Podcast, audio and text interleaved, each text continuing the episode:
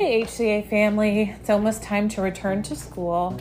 And I wanted to touch base with you quickly about um, what the next couple weeks, possibly months, will bring. Um, unfortunately, if you've seen the news and you've watched um, TV at all or looked up our COVID numbers, we are not in a good space. And so I wanted to remind you that I will I sent you an email that gives you hopefully all the information you need to prepare um, for the start of school. But I guess what I want to say is um, it, we know it's going to be tough.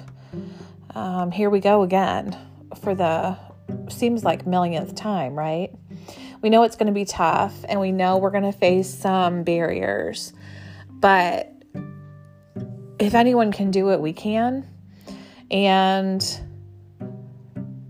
we are going to do our best. And that's all what we're all we want you to do is to do your best. I want you to enjoy um, and find joy in the work every day. I want you to love on these kids who desperately need us. I want you to teach them what you know they need to be taught. I want you to show up every day um, knowing that you'll make a difference. I want you to do your very best, and that's all we're asking. Um, but do take some time to find some joy within the day.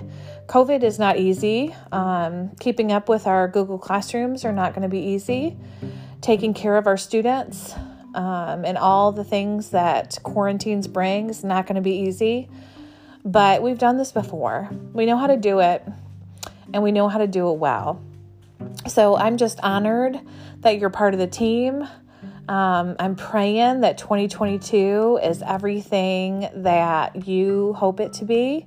And I'm also um, praying for all of us as we venture back to school with the numbers the way that they look. So go forth and find joy. I know you will. And I absolutely love being your leader.